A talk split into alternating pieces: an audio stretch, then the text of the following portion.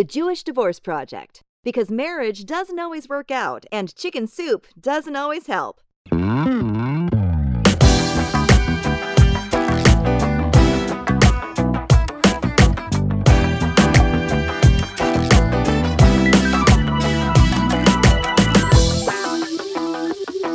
don't want to be self-conscious when I ask about sexually transmitted diseases. so figure let's just prepare. I think that's a good idea. A very good uh, idea. Yeah. You know, at this point, maybe it's better if they overheard this conversation. Like they've overheard so much, let them hear like you- the safe what are- sex. But are your parents still in the house? My parents, there's a guest house in the back, so they. No, I know that, but like you don't want them to hear this conversation either.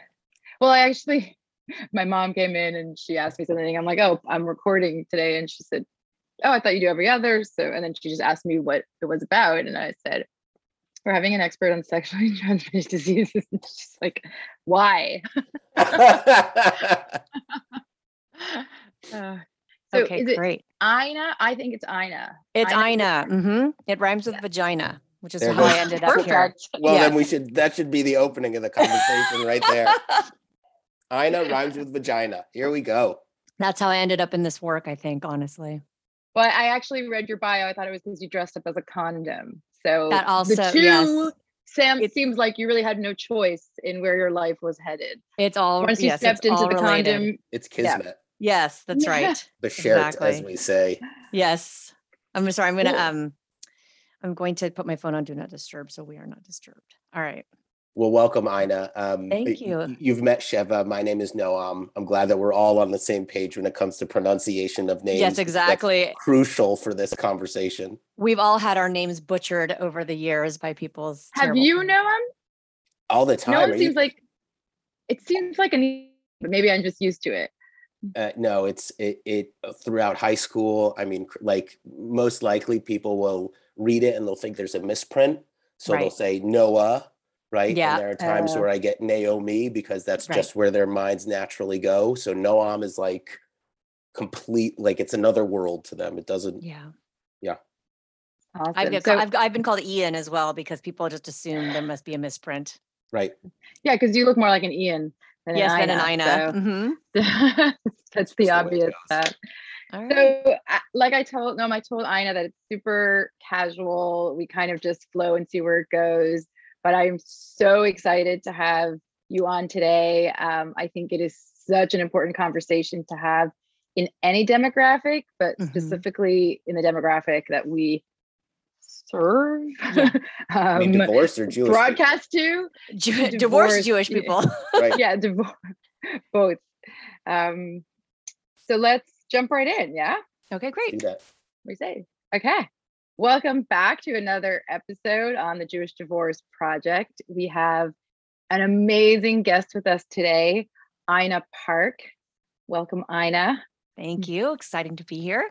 Really happy to have you on. I'm going to read Ina's bio. Ina is a professor in the Department of Family and Community Medicine and the Department of Obstetrics.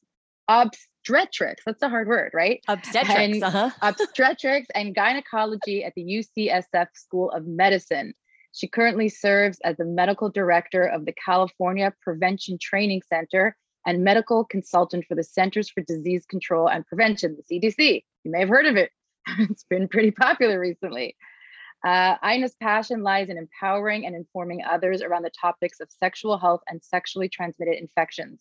She is the author of Strange Bedfellows Adventures in the Science, History, and Surprising Secrets of STDs. Her writing has also appeared in the New York Times and Scientific American. So, certainly sounds like you know what you're talking about. I've been thinking about sexually transmitted infections for a very long time. Probably one of the more highly educated guests we've also had. All of our guests have been educated, but I think you like are probably the highest of all of them. well, I, I certainly have spent a lot of my career sort of an academic life thinking about these infections and uh, the stigma around them as well. So, you know, something Yeah, we sure, well, certainly should dive into for your. That's a your buzzword. guests. Let's talk about stigma because Sure. if there's ever a population or demographic where stigma and sexual discussions go hand in hand, I, it is, um, in my experience, in the religious world, where it is such a taboo, private topic. Yep. And this idea of sexually transmitted. And for the record, let's just start off. What is the difference between sexually transmitted infections and sexually transmitted diseases? Why, why did it switch? I feel like it used to be STDs, now it's STIs. What happened? Yeah, well, actually, in the 70s, uh, it used to be called VD or venereal disease, Yeah. right? And, Yeah. you know, the word venereal comes from the word venery, which implies that some sort of immoral behavior would be involved, right, in the infection. And, you know, we certainly know that even people within the confines of, um, you know, uh, monogamous marriage, if someone came to, uh, to the relationship with an uh, infection, you know, can can enter a relationship even when it's monogamous. So then it, it sort of transitioned over into sexually transmitted disease, and then we realized in the 90s that a lot of these infections actually are just infections that don't cause any disease. They sort of come and go. They're silent, and so. Uh, folks started using the term STI, and um, some people felt that it was less stigmatizing as well to call things an infection versus a disease. And you know, I have to say, you don't want either of them, honestly. You know what I mean? You don't want an STD or an STI, but Right. I'm all for using whatever terminology reduces stigma. And so I feel like our field in general is moving towards the term STI, and a lot of folks have made that switch. So I try to use STI as much as I can. But I think the term STD is recognizable to folks of a certain generation, you know, including mine. Certainly mine as well. That's Yep. what it was called, STD. Yeah. Yep. Yeah, I had never thought of it that way. You bring up such a great um, conflict almost in terms of shifting towards the political correctness of not trying to stigmatize people who have Right. an infection or disease. And at the same time, trying to also inform people that these are serious. Yes. While we want to accept people who have them, we also really need to do everything that we can to avoid them. And I feel like that is a hard place to hit that exact balance in between. Yes, there's a there's definitely a sweet spot there, and um, I'm trying to normalize the experience of having an STI because things like HPV or the human papillomavirus, you know, are so ubiquitous that pretty much uh, you know almost every sexually active person is going to get exposed at some point if you have more than one partner. And then at the same time, I don't want people to blow it off. I want people to understand, like, hey, especially if you're out there again, you know, as as this you know project deals with folks who are sort of leaving their relationship and moving on to a new relationship, this is something you need to think about. This is something you need to take care of with your sexual health. You actually do need to go out and get tested. You, uh, you know, on your website and your profile, you have, you're wearing a shirt that says "Ask me about my STI." Mhm. Do you mind sharing that with the community here, since Oh, uh, you wore it on a shirt? Yes. So, um, you know, I was just, I have a whole collection of STD and STI merchandise. You know what I mean? Um, t-shirts. Um, I have another one that says shameless on it. I have, you know, shirts for pride. And so I'm just trying to put myself out there as saying, hey, we all get STIs or STDs. It's nothing to be ashamed of. You know, come and talk to me about it. And I'm trying to be that person, that approachable, you know what I mean? Hopefully wise counselor for folks that are um, you know getting out there don't know what they're doing and want to know more about what could possibly happen to me I find that um, you know, in the dating world that I've been a part of, Mhm. um, there seems to be a real confidence out there by a lot of people that you're not going to get infected with anything. Uh, uh-huh. and that's always been something that's a little I, it, it's anxiety ridden to me right Yeah. so using a condom is really important right Mhm. but i've had female partners who have said and have, have not been interested in you know any type of you know even like a, a regularly casual arrangement that we have with them sure. or even something that's you know more committed that they'd rather not use a condom. Sure. and that always like i said makes me feel anxious. And so i'm insisting on using a condom. I dated a woman once who said you know you don't need to use a condom because i have a uti right? Or, or you- or iud iud excuse me Yes. uti is completely different yeah. right? Iud i always get those mixed up an iud an intrauterine device yes. right? So she wasn't going to get pregnant, and Right. still that wasn't comforting to me. And I wonder if you could speak to some of that confidence. Is it that the population is generally healthier, and so STIs aren't as likely to get transmitted, or are people just really being foolish, and we should continuously be using protection when we have intercourse? okay so there's so much to unpack there Yeah. um in in all the things that you've said so starting with number one right now at least prior to the pandemic the number of stis reported to the cdc was the worst on record ever And so we're certainly not in a period where there aren't STIs. There, you know, there's certainly lots of STIs around. I will say though that you know when you hit a certain age, I you know STIs, certain STIs like gonorrhea and chlamydia, for example, are much more common in folks under 25. So it's not that you get a pass, right? You right. know, when you when you enter your 30s, which is, you know, obviously the most common time for people to start splitting up with long-term partners is, you know, in the in the 30s.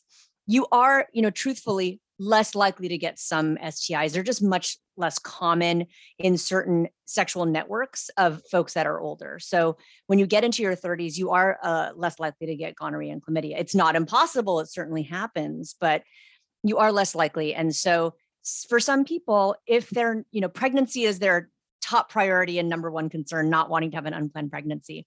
And STIs is sort of secondary, right? And people don't realize that, you know, if you do get an STI, especially if you have an IUD, it has a little conduit to travel right up into the uterus. It can cause scarring and it can cause infertility if you want to have children later. So, you know, there's still something to take seriously, but it's true that as we do get older, um, you know, certain bacteria become less common, but things like herpes and HPV are still incredibly common. And, you know, the likelihood that you're going to catch an STI also depends on the age of the people that you're having sex with. So if you're in your 30s and your partners are in their 20s, you're actually taking on the risk of a much younger sexual network. Mm. Whereas, you know, if you're in your if you're in your mid 30s and your partner's 50 and you know honestly there are less stis in, in you know in those networks um, for people who have sex you know men who have sex with women et cetera. When we get into men who have sex with men um, really all bets are off and there's still actually pretty high rates of stis even for folks into their you know 40s and their 50s so in terms of what the cdc recommends if you are a man who has sex with men they recommend actually screening you know every year and there's really no time limit. But for heterosexual folks everybody is supposed to get tested once a year. And then you know up to the age of 25 and then beyond that it really just depends on how often you're changing partners. But i tell people when they're getting back out there especially after a divorce or a breakup you know certainly getting tested in between partners is the right thing to do because you don't know what you're bringing to your next relationship then well, that I think is one of the more really important details of it. I've spoken with a lot of people as a divorce coach, and then also just yeah. other people of going through divorce, right? Part of the reason they're f- afraid of getting back out there is because of their lack of knowledge and ignorance right. when it comes to STIs, right? What right. am I bringing into my life? And so knowing kind of the practicality of it and the circles that you're swimming in, right? And how often you should get tested at this yeah. point is actually really useful because it can bring on a lot more confidence, right? If you feel yeah. that the environment is far more safe, then you are more likely to go out there and meet people. Yeah, and I think. Oh, oh go ahead. Go ahead, Sheva. Oh no, no, I'll, I'll go after you. Yeah. oh, I was just going to say that. Um, I think if you routinize it, it also sort of takes a little bit of the stigma away from it, saying like, "Hey, this is just something that I do." You know, like I go to the dentist twice a year. I get my STI testing, you know, once a year. And if you make it part of your routine, I think it becomes sort of less intimidating because some people don't test because they don't want to actually know the answer. Do you know what I mean? If they actually have something, so they avoid it. And they might be feeling stigmatized already. I mean, certainly if you're a religious person, you're not quote unquote supposed to get divorced anyway, right? And so then if you're first of all divorced and then now maybe having an STI, it's just, you know, layers upon layers of sort of, you know, stigma. So I think, um, you know, for everyone out there listening, if you're getting back out there, just making a commitment to say, I'm going to take care of my sexual health and I'm just going to get tested once a year or get tested in between every partner and just, you know, not make it a big deal. I think that may help people feel a little bit more comfortable with the idea. Hmm. Yeah.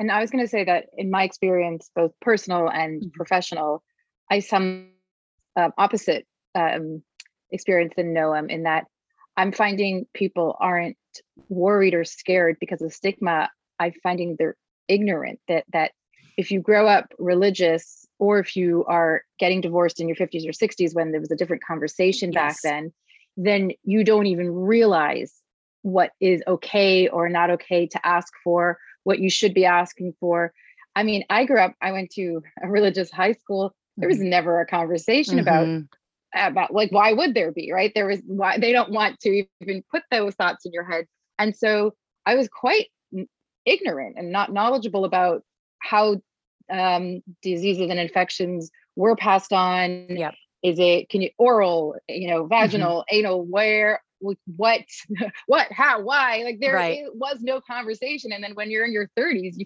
feel like an idiot who are you supposed to turn to you're going to go to local high school and ask them for advice like and so i just think that people kind of shove it under the carpet and don't Yes. realize or don't even know where to who to ask and turn to um, or what the questions are to ask and i'm finding that and honestly i don't have the answers that's why i'm so excited to have you on because i think i need to even be more more educated in um, in these matters Well, yeah, and ju- I oh go ahead. Go ahead. let, let me just say this, uh, you know, just in terms of a different perspective, because Sheva and I did grow up in two completely different Jewish environments, right? I think that is very fair to say, and and I will say from my own perspective, right? I, I went to a Jewish day school, Mhm. right, which means kindergarten through eighth grade. It's Judaism combined with social sciences and all that stuff, and so we had sex education in the sixth grade, right? And a lot of that was just the, very much the basics, right? How you make Yeah. a baby, what's your body like, what's masturbation, all that stuff.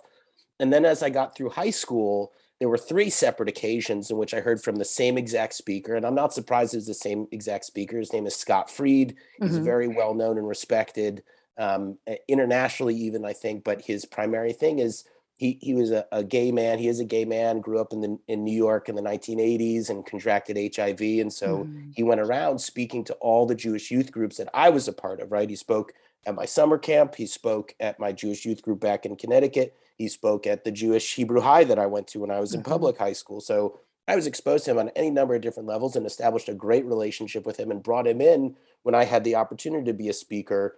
But that's what he spoke about, right?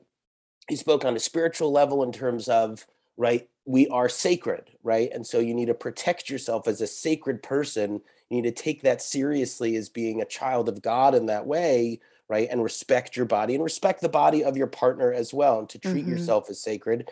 And then there were other questions that we would ask, basically just very baseline questions of can I get an STI if right I ejaculate on someone's leg or something like right, that. right. right? answer Or- is yes right right, sure, right. Um, but of course, like they were always wrestling with how much room do we give the kids to find themselves sexually, right? We would go to conventions where you'd be without your parents and you'd just be with other kids. And Yep. the whole point is to build these relationships. Um, and so it would be like, can you allow boys in girls' rooms and girls in boys' rooms for a certain Right. amount of time? And do we have open door policies? And what happens at dances? And do Right. you have enough staff to actually watch all the kids because some inevitably are going to sneak off? And I was one of those kids who snuck off to make Right. out Right. right? I mean, course. that is kind of naturally part of it. So uh, I, I can certainly appreciate Sheva's view. I think it is also fair to say that like different communities grow up in different ways, but nonetheless, that the education is really what's essential here. Yeah, I mean, absolutely. And I think you've brought up, both of you guys have brought up important points that the frame we put around sexuality, you know what I mean, really differs depending on how we were raised. And, um, you know, some of us, including myself, you know, my parents are Korean immigrants, and, you know, the extent of their sex education was don't have sex until you get married. That Right. was pretty much it. Right. And so anything else, any sort of sex outside the confines of marriage was not okay and therefore if something happened to you that's probably your fault right and so that's the frame i think that some young people have around sex um, and then certainly like you know if you're questioning and you're at, you know attracted to folks of the same sex then that's a that's another layer so i think part of what our job is is you know it is a fine balance letting kids explore the, you know their sexuality because they are sexual beings we're all sexual beings you know what i mean and we have to normalize some sort of exploration of that and giving kids age appropriate information i think is absolutely crucial i'm doing that with my own children Yeah. um, and you know people are afraid as parents if we do that this is a license for them to go out and have tons of sex you know and something bad's going to happen and the truth is is that actually giving them the tools and giving them the language and ma- leaving the door open i think is actually better in terms of kid sexuality think they're less likely to have an unplanned pregnancy they're less likely to get an sti but i think you know one of the things that you mentioned with scott fried's sort of messaging you know is really important um, in terms of protecting yourself protecting your partner but one thing i wanted to mention is that you know some stis can happen even if people who are having vaginal sex use and anal sex use condoms 100% of the time because things like the viruses like hpv and herpes can actually be around the area that a condom can't cover so if that happens I don't want people to say, well, I failed. You know what I mean? Or I'm being punished or something like that. I mean, the, the truth is, is that there is only so much we can do. We can limit the number of partners, we can use condoms, and STI might happen anyway. And it is not a punishment. It's just, it's something that comes along with being a sexual person. It could happen to you. And so I just want people to understand that, especially because your audience is, you know, getting out there after you know be. sometimes being in a yeah sometimes being in a committed relationship and maybe not having had sexual experiences if they grew up religious you know before they came to their marriage So jumping in, Yeah. in your experience, what would you say are the biggest misconceptions that people have about STIs? Um i think some of my patients you know like they compare themselves to their friends for example and they say wait how am i getting an sti when my friend who's had sex with you know twice as many people as i have is not getting anything and so i think this misconception is getting an sti is related to the number of people you sleep with now that is not completely Mm. true because as i mentioned before it really depends on the type of sexual network that you happen to be in because if you are in a network where people are switching partners a lot then you know any sex act in that network is going to be higher risk than if you're you know just having sex with someone who hasn't had sex with anybody else for six months you know what i mean? The chance of them bringing something to the relationship is lower. But if you have a community where people are swapping partners frequently or if an sti enters that network it's really easy to spread it around if people are swapping partners. So it really does has less to do with the absolute number of partners you sleep with and it actually has more to do with you know how old are your partners who else are they Mm. sleeping with is drug use involved because those networks tend to be sort of higher risk so um you know the absolute like asking people how many people you've slept with as a gauge you know what i mean of whether or not they may or may not have an sti is not a good way to go i think that's the most common misconception that also sounds like it's rooted in kind of this puritanical belief of Yeah. You know the more people you have sex with the more slutty you are and there's like a shame and a value judgment you know laden on that.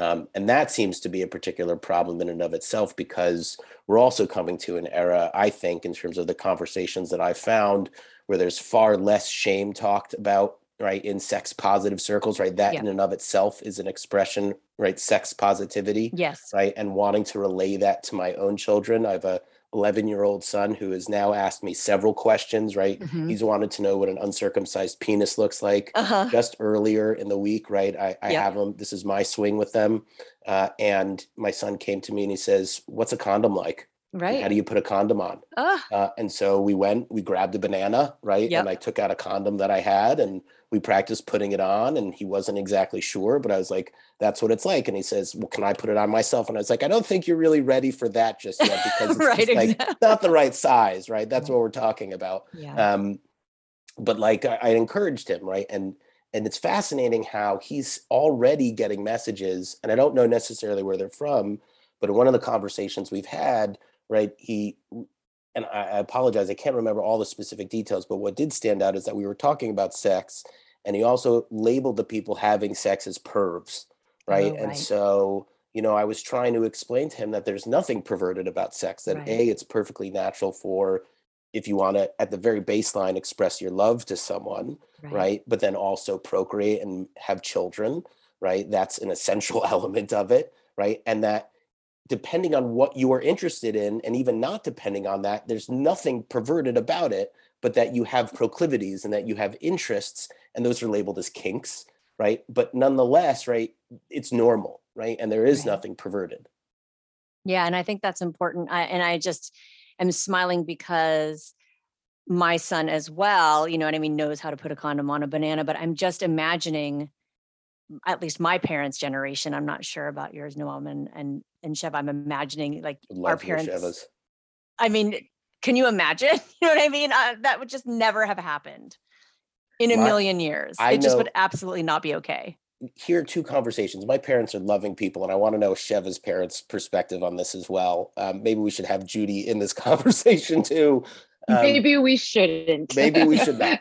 Um, but I remember going to um, a dance, going to like a, a junior prom or something like that with friends I had met in Philadelphia, and my father said something to me like, "Just remember, if you think about doing anything with your body this weekend, think about me cutting off that part of your body. Oh right? my and, God. and he was joking around. He was trying to be funny, right? The whole point was Right, like, right. you need to be careful.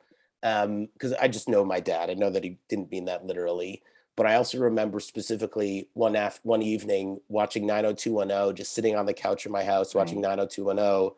My mother walking into the room with a cup of coffee in one hand and a pack of condoms in the other, and she threw them at me and she said, "Practice." Wow. right?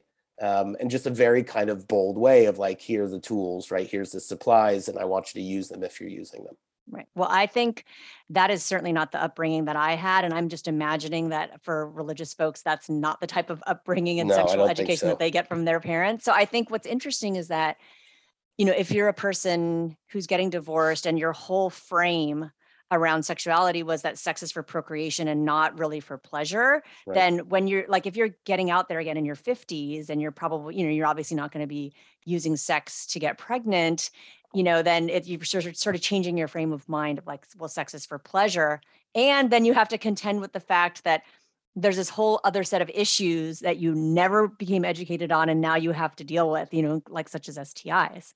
So I think it's probably really daunting for someone getting out there again for the first time, you know, after splitting up with their partner if they've never had any background in this. It reminds me of a joke. I'm pretty sure my father told me about a very, very, very religious couple, young couple, probably Mhm. 19 year olds who get married. And then the wedding's over and they go to the room and they have no idea what to do. Right, exactly. And so they're standing on opposite sides of the bed and they don't know what to do. And so the boy calls his mom and says, What do I do? And the mom says, Take off your clothes. And then the girl gets really scared and calls her mom and she goes, He's taking off his clothes. What do I do? The mom says, Take off your clothes. And the boy is like, on to his mom, She's taking off her clothes. What do I do now? So, the mom says, Take your most important part of your body and put it in the place where she goes to the bathroom. oh, and right. then she calls his her mom and she's like, he's dunking his head in the toilet.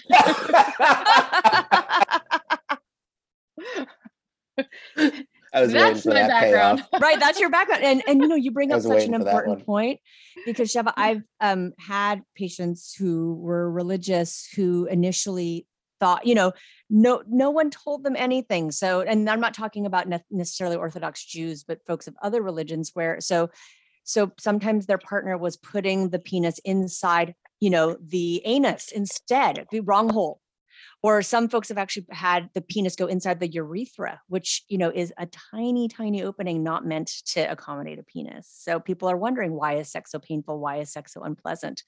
Wrong hole. So that even i mean we're talking basic level of you know misinformation or lack of knowledge around sex and sexuality. Um, but one thing i wanted to lot. mention to your point sheva was well, what, you know, how do you get good information? I mean, can I just recommend? I think the American Sexual Health Association has great sex positive and scientifically accurate information. And then there are some, you know, under the hashtag sex ed um, or sex positivity, there are lots of creators on Instagram um, and lots of actually medical professionals as well and um, sex therapists uh, who put out good, you know, information that I feel like is evidence based as well.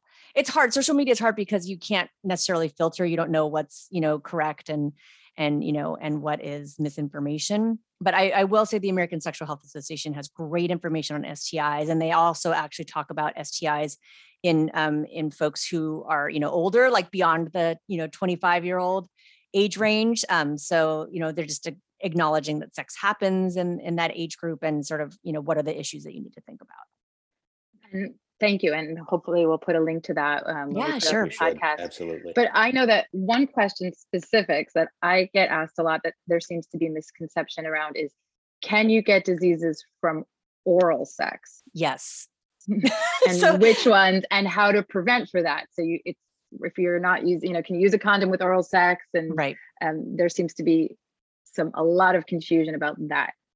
I am so glad you auditory asked me sex too if you put something in your ears. right Oh, let's won't save that for our kink episode. No, I'm just saying wrong holes. Let's wrong clear. hole exactly Right. wrong hole i'm so glad you asked that question because there is this misconception that oral sex is safer sex and it is for hiv but not for anything else. You know, really, um, you can get gonorrhea and chlamydia in your throat. You can get, um, you can pass herpes very easily through oral sex. Uh, HPV can also be transmitted through oral sex and syphilis. So, really, you know, oral sex is I want people, you know, people think about it as like, oh, that doesn't count, or it's, you know, I'm not, I'm not likely to get anything. And that's just simply not true. So you certainly can get STIs through oral sex. And sure, I mean, you know, there are dental dams, which are sort of squares of latex or plastic that you can use to cover the vulva. There's also condoms. I mean, I don't push very hard on those because I feel like it would help me lose it it, help, it loses legitimacy with my patients because they laugh mm. at me and they're like, "Come on, Dr. Park, like no one no one uses condoms for oral sex. And I, you know, and I have to say, in my experience with patients um, and in national surveys, you know, CDC actually did a national survey of American adults, and 6% of them said that they used condoms, um, you know, uh-huh. for um, oral sex when someone's performing oral sex on a penis. So it's very uncommon, but it help, you know, it certainly could help. So if somebody is okay, you know what I mean? If the partner is okay, you know, with condoms during oral sex, it absolutely will help but you know i'm just saying a lot of people don't use them so i just wanted to be realistic there about you know the chances of people actually using condoms for oral sex. So when you do move towards being um, in a committed relationship yeah. or even um, ask your partner to show you have you been tested? right? Sure. What are you looking for? Do you right. want to see the tests results? What are you looking for? It's like people know that they should ask but then we don't really ask and then once like you know it's that there's also stigma around that of asking is so unromantic especially looking show me your tests way to kill a vibe right yeah but exactly. what are you looking for when when you look at someone's test results well, typically, when people are getting tested, they're mostly getting tested for bacterial STIs. So they're mostly oh. getting tested for gonorrhea and chlamydia and syphilis. And then they're also getting tested for HIV. So those are sort of the basic four that somebody would probably sort of show you. And if they, or if someone says, oh, I got tested, you know, that's probably the full panel of what they received. There is not, you know, for uh, women, you know, there's also testing for HPV that's happening to look for, you know, signs of cervical precancer. But there's no HPV test for men that's FDA approved. So no man is going to be getting that test. Um, and then there, there are tests for herpes, but they're not recommended for folks who are not having any symptoms. There's like a really good PCR test, really similar to COVID test. So if you have something going on on your genitals, like a lesion, you know, you can get swabbed and it'll tell you whether or not you have herpes type one or type two. And then there are blood tests, but there's lots of issues and problems with them.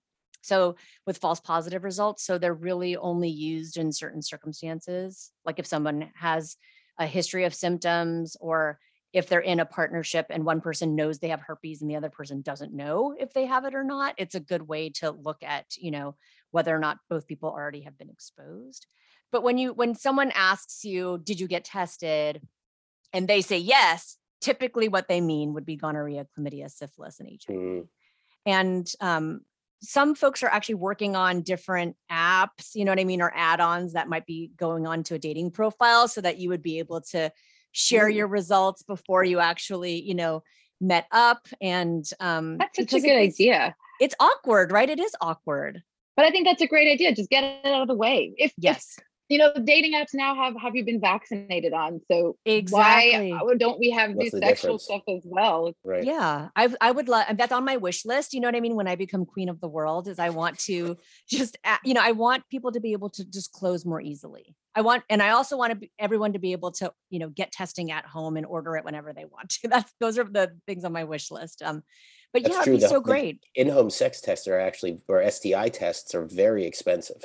Yes, extremely. Right? looking at them over at CVS or whatnot, and wanting to save the time between going to the doctor yeah. and doing all that. I mean, they're they're they're quite expensive, and so yes. having them regularly available could save people not only a lot of time, but a lot of heartache and mental anguish as well. And I would think right? I, I hear what Shev is saying in terms of it, you know, and you're saying too, Ina, in terms of it, you know, it makes it awkward, it takes the romance out of it. Mm-hmm. And yet we're also at this stage where consent is being really enforced, yeah. right? Where, you know, it's important to say before you engage in sex, you know, with people, do I have your consent in that way? And I would think that naturally speaking, and, and it just hasn't reached that level of discourse and comfortability yet. But to say, not only do I have your consent, but I also know what I'm getting involved in here. Right. Right. And as such, I've only had one partner who's disclosed to me that she had herpes.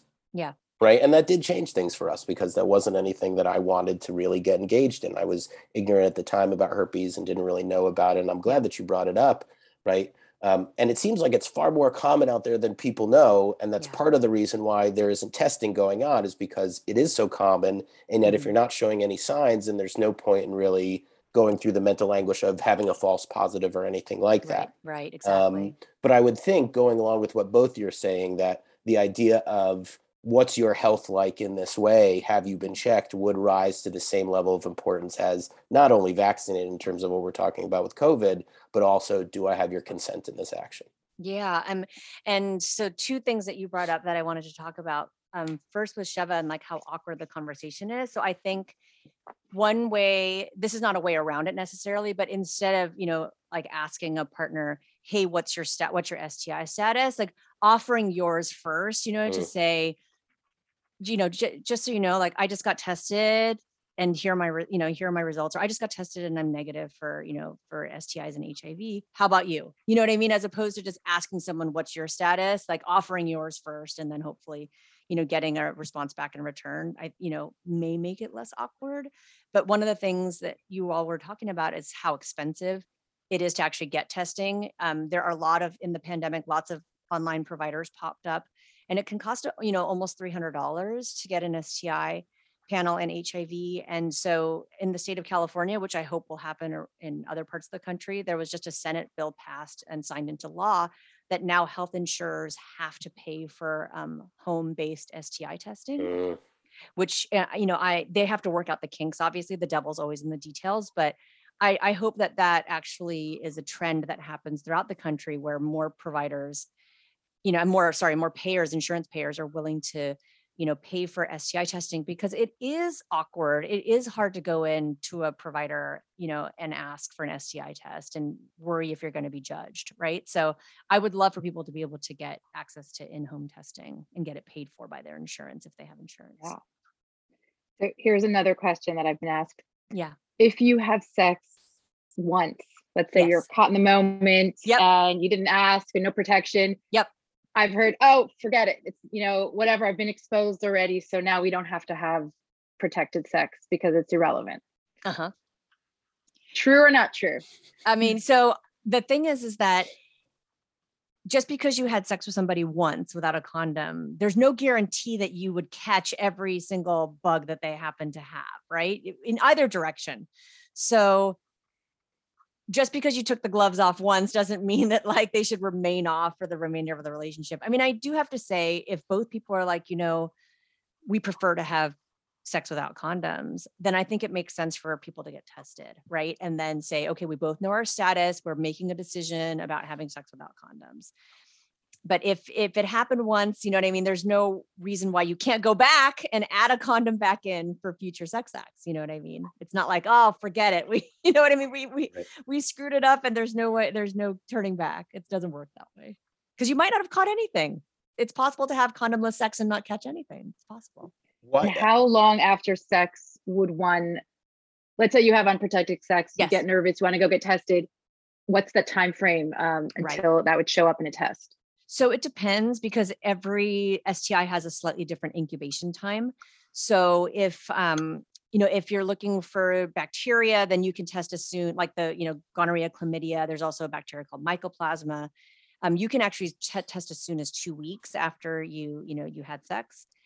If you're looking for something like syphilis, it's actually can incubate from nine to 90 days before it shows up. So actually, you know, getting tested three months later for syphilis would be a good idea. So I think in a general rule of thumb is that if you're switching partners frequently, getting tested every three months is a good idea. That way you catch anything, you know, sort of early.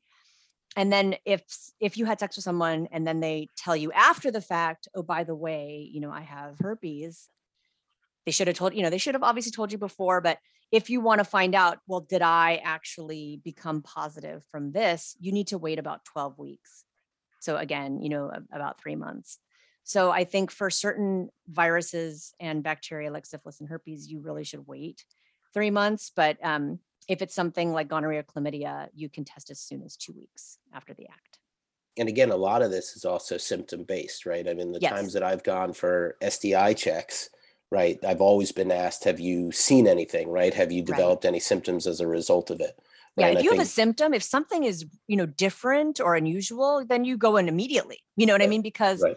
something like gonorrhea can actually show up even two days after you have sex. That's Right. how short the incubation period can be. But because a lot of STIs don't have any symptoms, if you're just wondering, well, how long should I wait after, you know, that that person I hooked up with, you know, if you if you have no symptoms at all, then you should wait at least two weeks before you go in to get checked for anything.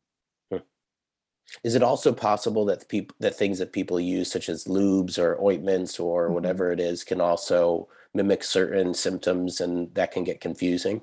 Yeah, I think the issue is is that um, you know, depending on the lube or product that you're using, if people like I'm just going to say for folks that have a vagina, if it irritates your vagina and then you suddenly, you know, have discharge or itching or irritation, you might think that's an STI, but actually that's just a reaction, you know what I mean, to a product that you're using. And so this is the whole process of elimination we have to go through. Right. What can I use? What can, you know, what is okay for my body? What doesn't my body like? And um, it's it's a process, right, to figure out what works for you.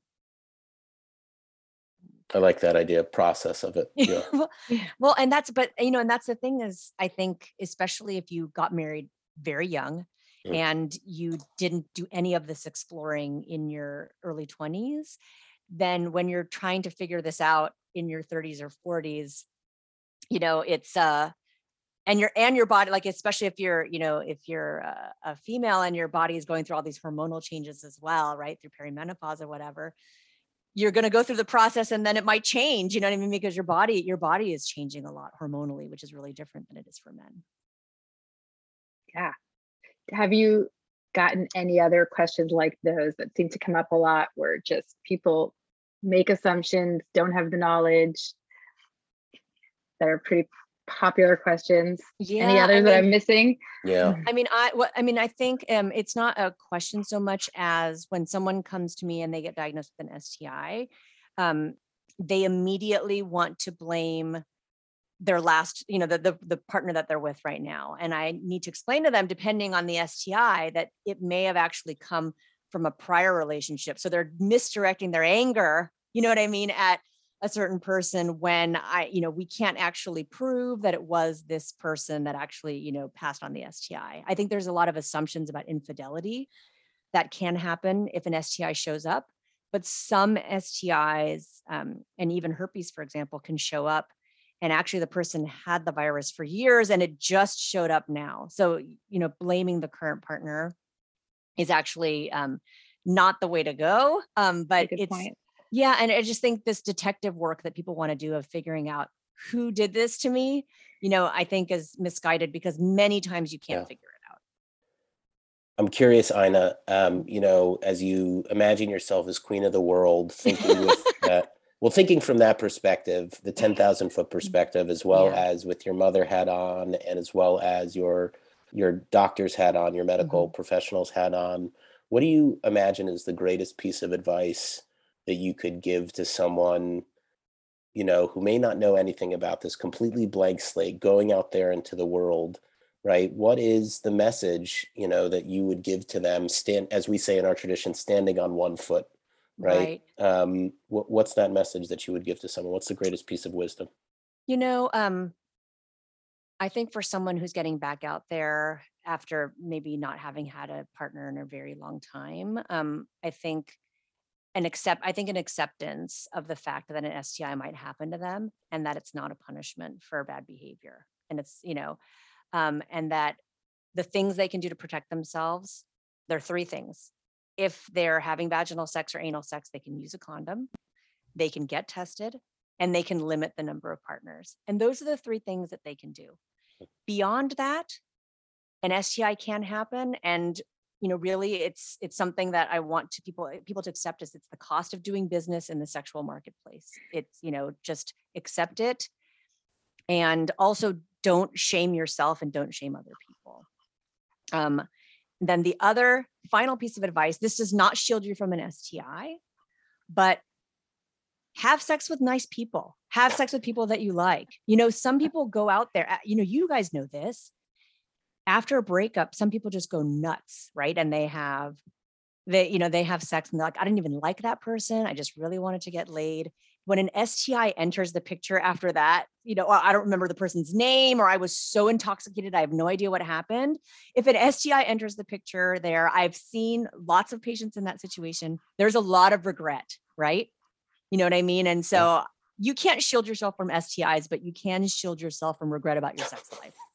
You know? Yeah. And to tack on to that, and it's a little bit more about boundaries than about yeah. STIs, but definitely I know in my own personal experience is that we don't, it's it's lumped together in these conversations that secular um, children get more access to that yep. you can say no at any time. yeah And you know there there is an understanding like that you tease you're kind of responsible to go through with with the tease and yeah. that's so not true in terms of you can you can stop at any point there's no such thing as a tease that you are now responsible to follow yes. through with right and i think a lot of people post divorce get stuck there where they want to have fun they want to go out they want to feel good and then they're like oh, crap i don't really want to go through with it but i guess i have to because i'm here now that's right. Or my, my clothes are off. Oh no, that means I have to follow through. And that's not true. I'm so glad you brought that up. And um, or I let this person buy me a meal. And so now I have to do something with them. I mean, it, it's not, it's just not true. But I, I certainly think, especially when you get to the point where the clothes are off,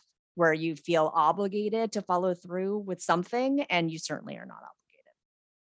Yeah. So tell us a little bit about your book. You wrote a book. I just want to hear what it's sure. about because I was going to ask you to recommend a book, and then I remembered you wrote a book. So yeah, my tell paper, us about your my, book. My paperback actually just came out three days ago. So Strange Bedfellows, um, you know, came out of all of the stories that I have been collecting, sort of about my patients, about my own journey, you know, into into doing this work, um, and also sort of wanting to use stories to highlight the latest science that's going on in my field of STIs and HIV prevention. So I, you know, wanted to use uh, the book that would weave kind of history, humor, and stories together um, to highlight, you know, the the latest developments in my field. So I put this book out, and somebody who's not related to me decided that it would be a good idea to publish it. So um, the hardcover came out last year and then the um, paperback just came out. So yeah, I mean, if people want to read more about STIs and and if they love history and they love storytelling, hopefully they would like the book. Available on Amazon. Available everywhere. Yeah, it's available, you know, at bookshop.org if you want to support local booksellers and Barnes and Noble, Amazon. It's you know everywhere where books are sold.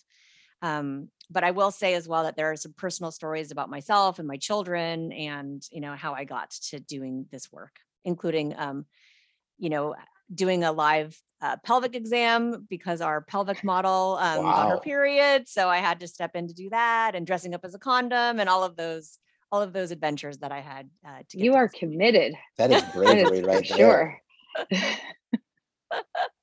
that is amazing. Wow. Okay. Well, uh, thank you so much for all of that. Wow. So, um, uh, Ina, is there mm-hmm. any other way that people can get in touch with you should they have other questions? um, you know, do you want to share your website um, or Instagram contact information or whatever it would take for people to reach out to you and, you know, learn something important that could really be not only save their life, but be helpful in their own life? Yeah. I mean, I would invite anyone, you know, listening to the podcast to connect with me on Instagram. My um, Instagram handle is Ina Park MD. So it's I N A P A R K M D. And there I post videos and informational carousels about all the different STIs and all the different ways that you can get infected, when you should get tested, treatments, all of that stuff is there. And I fact check everything um, that I post. I'm also on Twitter with the same handle, Ina Park MD. Um, so yeah, stay in touch, please. And we will. And uh, if you want to get in touch with Ina through the Jewish Divorce Project, friends, don't uh, be afraid to reach out to us on social media at Instagram or Facebook at the Jewish Divorce Project. Uh, and you can also certainly check us out at the jewishdivorceproject.com and reach out to us with your questions if you're a little too uh, embarrassed um, or want to maintain some confidentiality in reaching out to Ina. We can also reach out to her through us if you want to email us at the Jewish Divorce Project at gmail.com. And just to add to that, what I have found is that a question that you have is very often a question that other people have. So it's very valuable to share what your questions are. Then we can have them answered publicly and, you know, kill two, three, five, 10, 20 birds with one stone, just getting the information out there. So send us your questions. They're they're really valuable to share with everybody. Yes, amen to that. Ina, thank you so much. You've been an amazing guest, chock full of wisdom and practical tips for everyone. Thank you so so so much. Oh, my pleasure. Thank you. guys. Have All a right. great day. Bye everyone. Bye. Bye. Mm-hmm.